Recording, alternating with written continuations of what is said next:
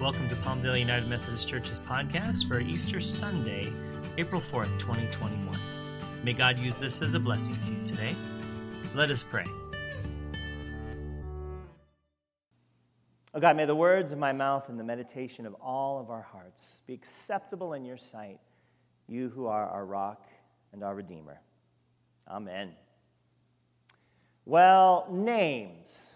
We all have them, right? One of the more exciting and challenging aspects of being a parent is the ability to name your children. Now, some opt for names that have a connection to one's family history, others go for names with meanings. Uh, people will try to find a name that then can't be used into a mean nickname by other children. Some people just pick names that they like. Uh, when our first son when our son was born, he was our first child, we had a short list of names to choose from.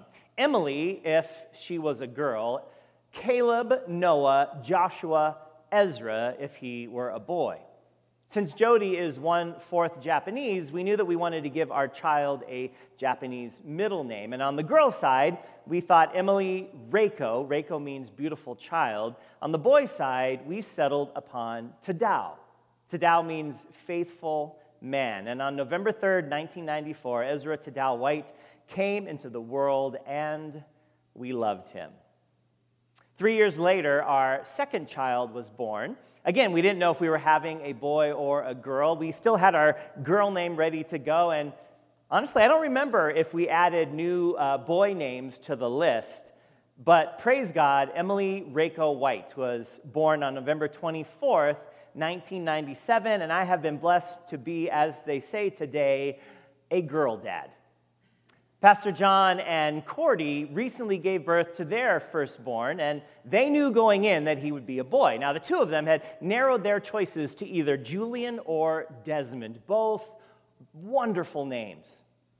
However, I began a one person campaign to get them to seriously consider naming their firstborn Beauregard. Needless to say, that campaign didn't get very far. On March 9th uh, of this year, Julian Bayani Gentry was born. Bayani is Filipino for hero or team player. Cordy is Filipina. Although I still think Bo Gentry would have been a super cool name, right, for a kid. And no, your starting tight end for the Highland High School Bulldogs, Bo Gentry. Well, maybe your next child, John and Cordy. Anyway, welcome to Easter Sunday, everyone. What a blessed day it is today. The only thing that would have made it better, of course, is if we would be worshiping together outdoors at Palmdale Amphitheater, which is our tradition. Unfortunately, the state has not yet opened the amphitheater back up for public use, but I'm confident that we will be there next year.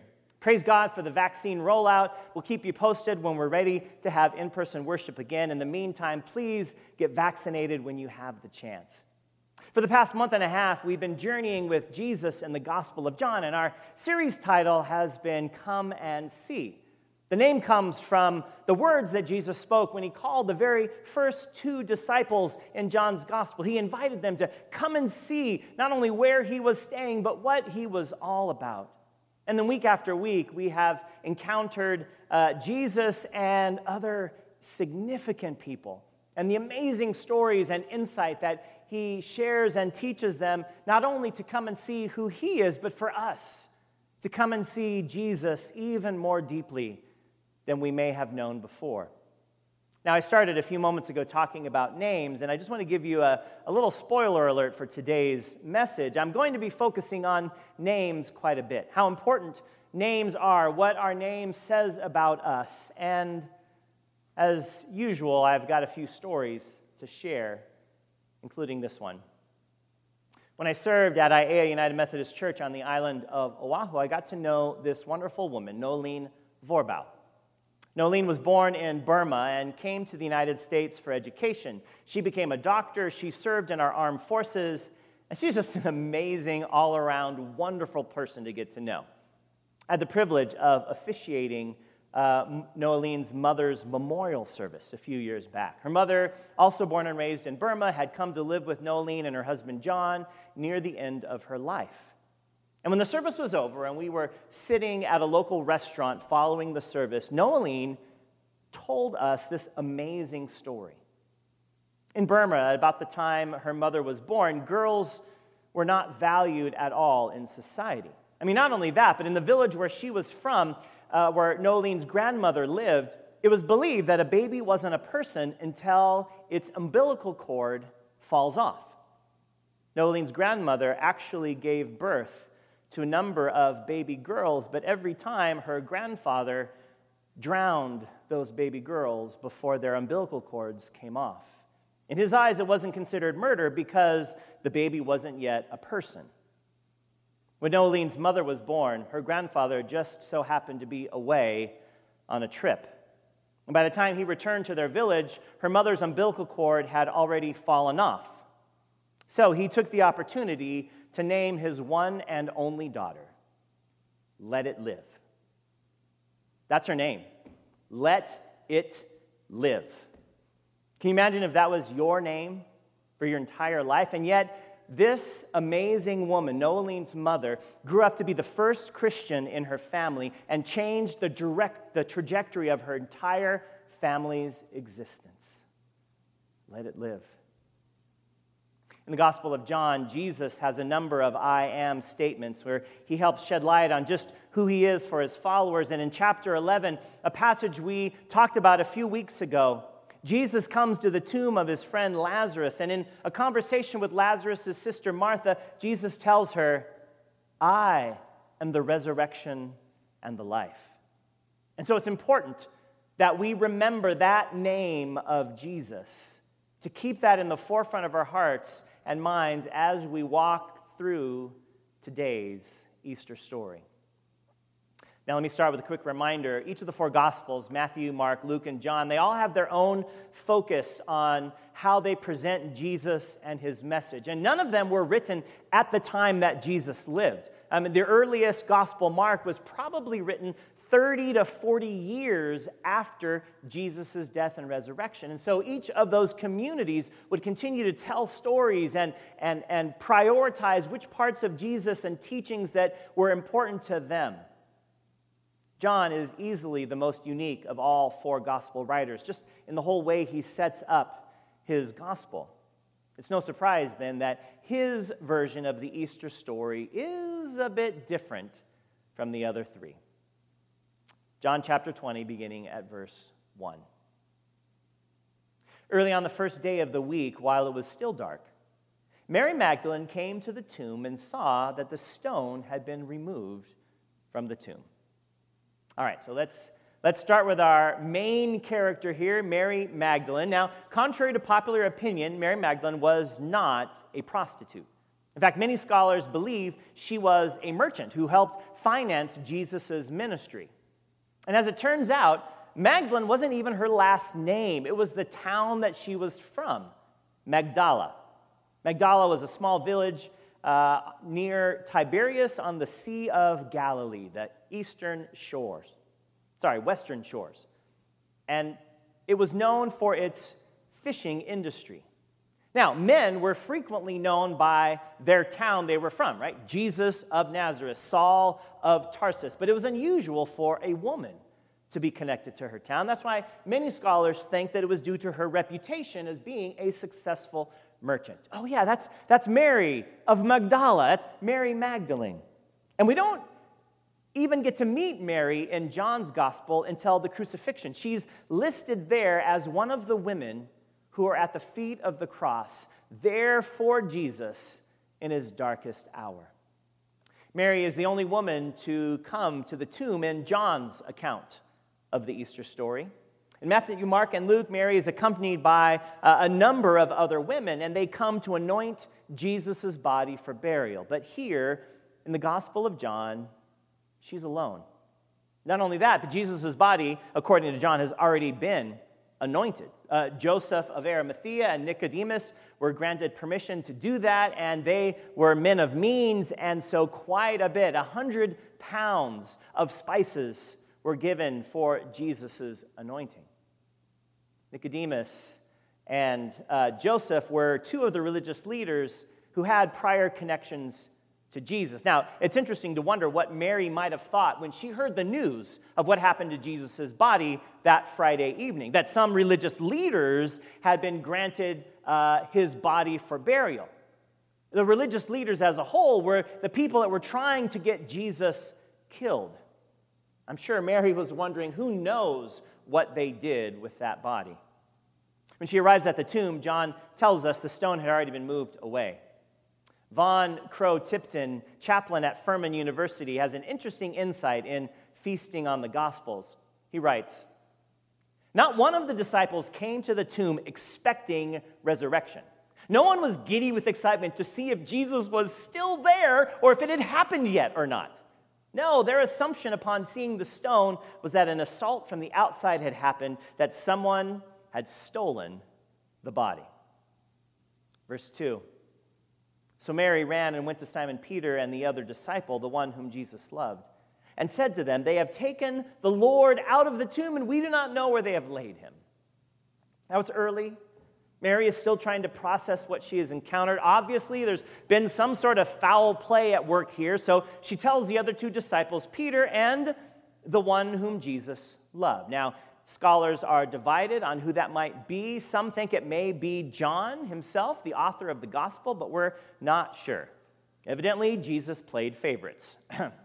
and what follows is a couple of crazy verses where Peter and the other guy, the one whom Jesus loved, have a race to the tomb. And of course, the one whom Jesus loved, uh, who could be the same guy writing this story, right, ends up winning. In fact, Three times he mentions how faster he was than Peter and how good he was at running, uh, because everything's a competition, right?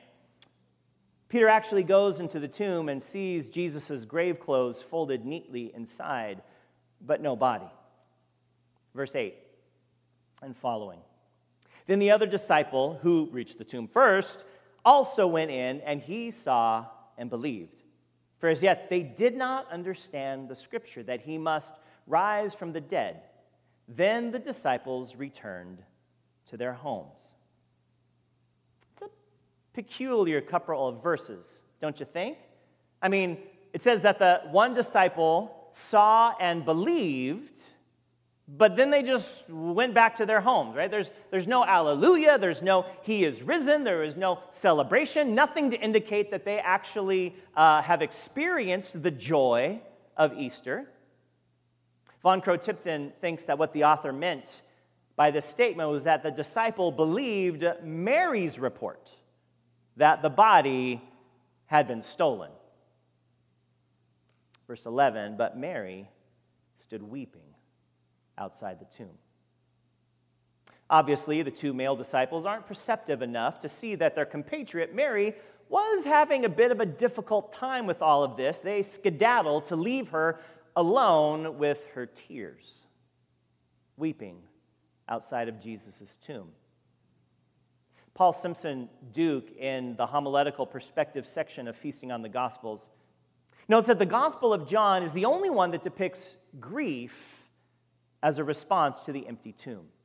Right? And the other three, Matthew, Mark, and Luke, the women, they are perplexed, they're excited, they are even terrified. But John is the only author who allows Mary's tears to take center stage. And rightly so. But Reverend Duke encourages us not to sentimentalize Mary's grief. He writes, a better course is to credit her with understanding that the absence of his body is catastrophic. There is not even there is nothing even residual of him, no touchstone of remembrance, no vestige of actual presence, no place that is not empty of him. His tomb is gutted. It, its horribly open mouth taunts Mary with the news not just of death, of nothingness, the evidence is that the claims and promises of Jesus were like his tomb, empty. That's a lot to process right there. Verse 11 through 13. But Mary stood weeping outside the tomb. As she wept, she bent over to look into the tomb, and she saw two angels in white sitting where the body of Jesus had been lying, one at the head and the other at the feet. They said to her, Woman, why are you weeping? She said to them, They have taken away my Lord, and I do not know where they have laid him. In ancient Israel, the Ark of the Covenant was the holy relic that housed not only the Ten Commandments, but also Moses' staff and a jar of manna from the wilderness. The Israelites believed that wherever the ark went, so went the presence of God. In fact, the top of the ark, known as the mercy seat, was believed to be where God Himself sat on earth. And even though you couldn't see God, God was present wherever the ark went. And guess what was on the top of the mercy seat? Two angels, one at one end and one at the other. So when Mary enters the tomb and she's greeted by two angels, one at the head and the other at the feet, I think it's a reference to the Old Testament's Ark of the Covenant. John giving us evidence that Jesus is indeed the presence of God here on earth.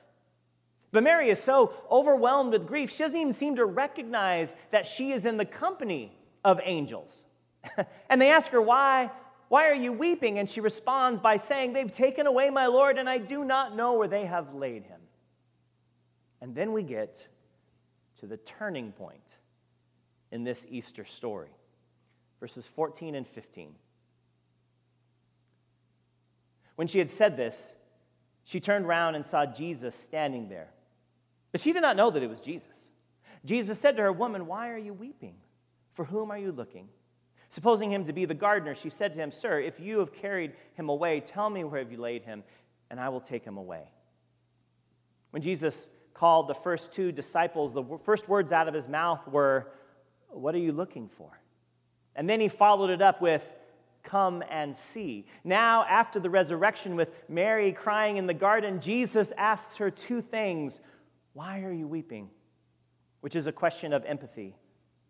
And whom are you looking for? Which is a question of desire. Jesus, empathetic with Mary's struggle, reaches out with compassion and he asks her about her pain, genuinely concerned.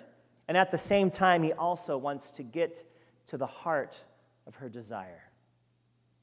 The narrator tells us that she supposes Jesus is the gardener. Now, I did a little search online this week. I found a number of pieces of art that depicted this scene in the garden. Most of them had Jesus carrying some kind of garden tool, like a shovel that you see in these pictures. Uh, some had a spade, or uh, what the heck is that, like a pickaxe or something? I have no idea. Maybe that's why Mary thought he was a gardener because of the garden tools that he had with him. Uh, I don't know. Maybe she was just in the midst of grief and wasn't thinking clearly. Maybe tears had clouded her vision. Maybe the thought of resurrection was so far removed from her that it wasn't even in the realm of possibility.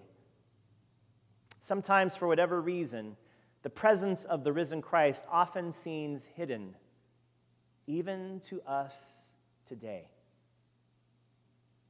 At any rate, at the heart of Mary's desire it was to honor her Lord and Savior, which obviously has had something whose body has been dastardly taken care of. And so she says, Tell me where he is that I may take it from here. And that's when the whole scene changes. Verse 16. Jesus said to her, Mary. She turned and said to him in Hebrew, Rabbouni, which means teacher. And when she hears Jesus say her name, suddenly Mary knows exactly who it is. That's Jesus. Dennis Smith, in the Storyteller's Companion to the Bible, remarks that no one says Mary's name quite like the same way that Jesus says her name. I would imagine that to be the case and it's, it's not that she just suddenly recognizes his voice. She hadn't recognized it when he was speaking to her and she thought he was the gardener. No, she recognized it when Jesus speaks her name. Paul Simpson Duke puts it this way In John's gospel, this is the moment where the resurrection is declared. No angels have announced that Jesus is risen.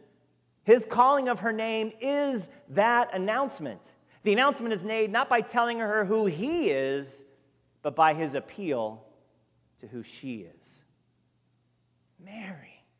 This is the resurrection moment in John. Earlier in chapter 10, John said this The one who enters by the gate is the shepherd of the sheep. The sheep hear his voice. He calls his own sheep by name and leads them out.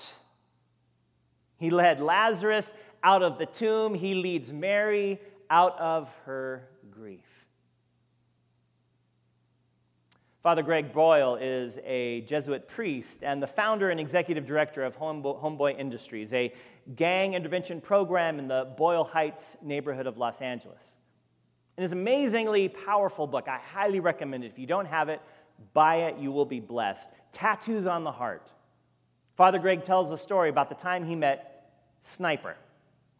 He was at Camp Afflerbaugh, a juvenile detention center in LA for delinquent minors, and this particular day, he was seated out by the basketball courts.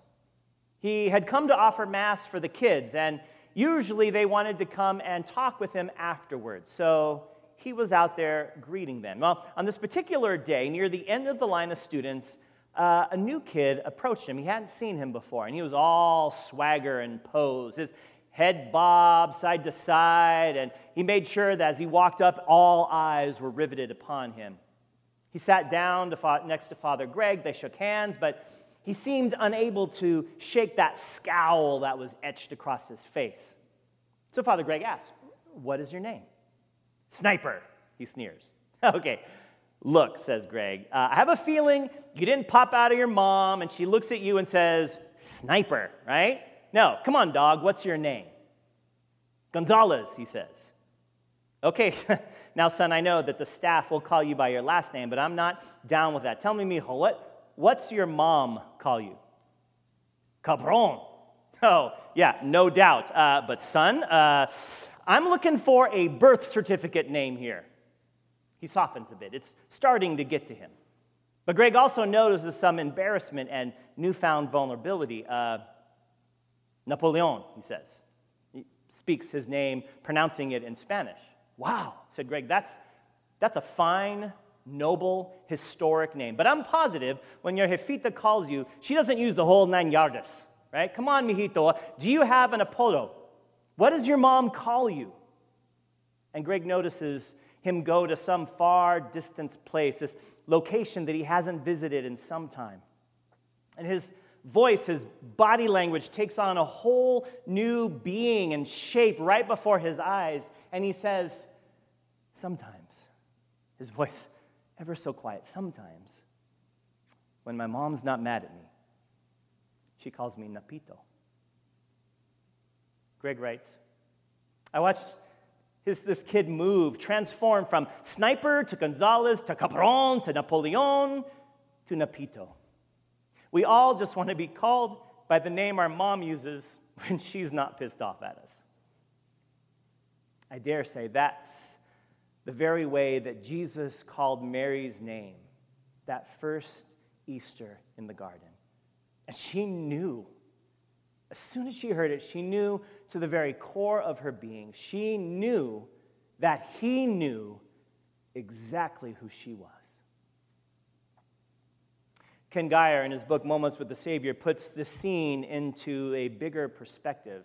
And he writes about what could have been on this first Easter.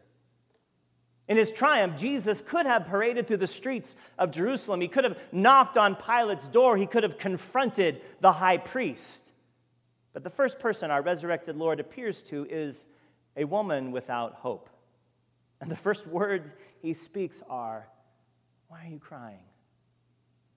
What a Savior we serve, or rather, who serves us, for in his greatest hour of triumph, he doesn't shout his victory from the rooftops. He comes quietly to a woman who grieves, who desperately needs to hear his voice, see his face, feel his embrace. The scene ends with Jesus giving Mary a job to do. Go and tell my disciples. Here's what's coming next. He will be ascending to the Father. And that's exactly what Mary does. I have seen the Lord, she says. And she tells them all about her encounter with Jesus in the garden. It's a powerful moment in Mary's life, the first to give testimony to the risen Christ in the Gospel of John. And it all and can be traced back to her name. There's one more story I need to share with you this Easter morning, and it comes from Fred Craddock, a former United Methodist pastor and preaching professor at Candler School of Theology. In fact, uh, Pastor Jim Powell, our superintendent, studied under Dr. Craddock. He writes this I was in a distant city, and the seminar in which I was involved in ended on a Saturday at lunch. Our host dad uh, insisted that if we could possibly stay over on Sunday, it would help our budget because, you know, the airlines give a big break if you stay over on a Saturday night. I could, and I did. But the little motel where I was housed, well, it didn't seem to be in a church district, if you know what I mean. I asked at the counter on Sunday morning, um, Is there a church near here where I could walk to? And after a little huddle between them, uh, they said, Well, we think there's one about three to four blocks that way, they said, pointing in that direction. Do you know what kind of church it is? What denomination? Uh, no, they said. So I walked and I went in, says Fred. It was a small building, modestly built, one of those that looks like the men of the church had helped build it because it seemed they seemed to love it so much. It was warm and friendly, not elaborate at all for worship. I took my seat a bit early, but it soon began to fill up and soon was totally filled. I would say there were probably 120 people in this small church.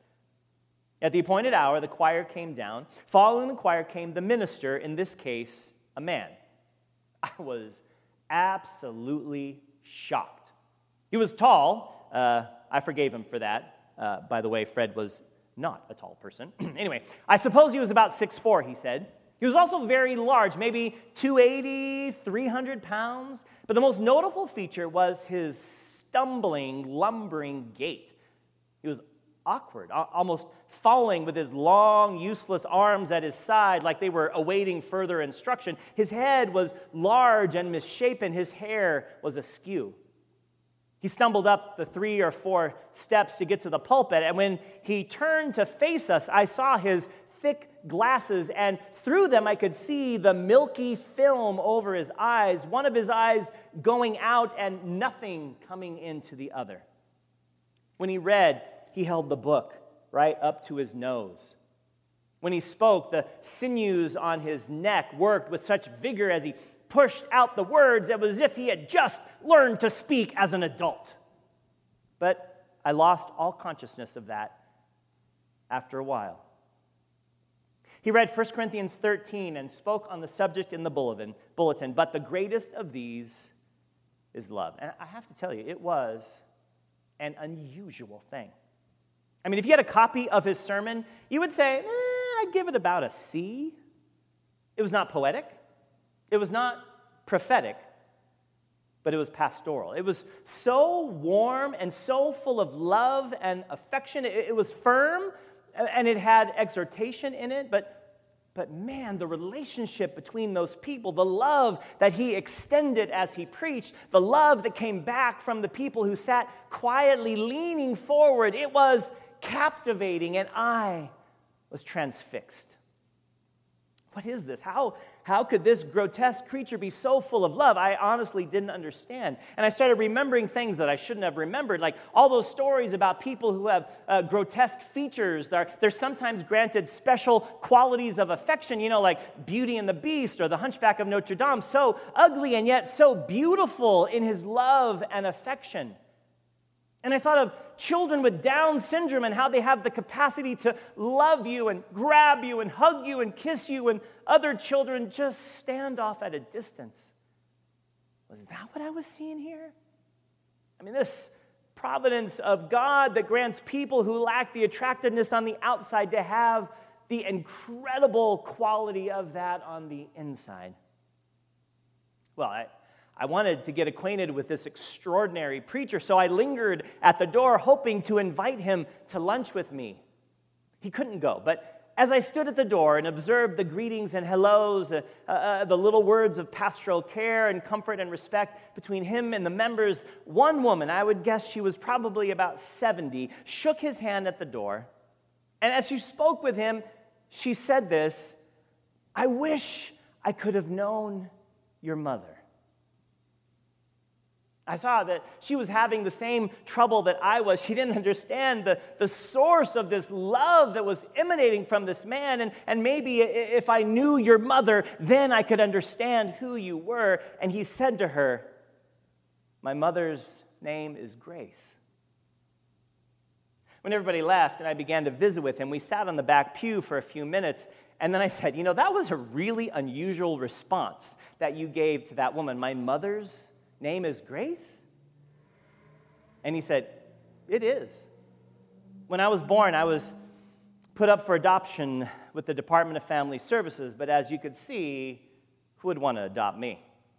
So I went from foster home to foster home. And then when I was about 16 or 17, I saw some young people going into a church, and I wanted to be with the young people. So I went in, and there I met Grace.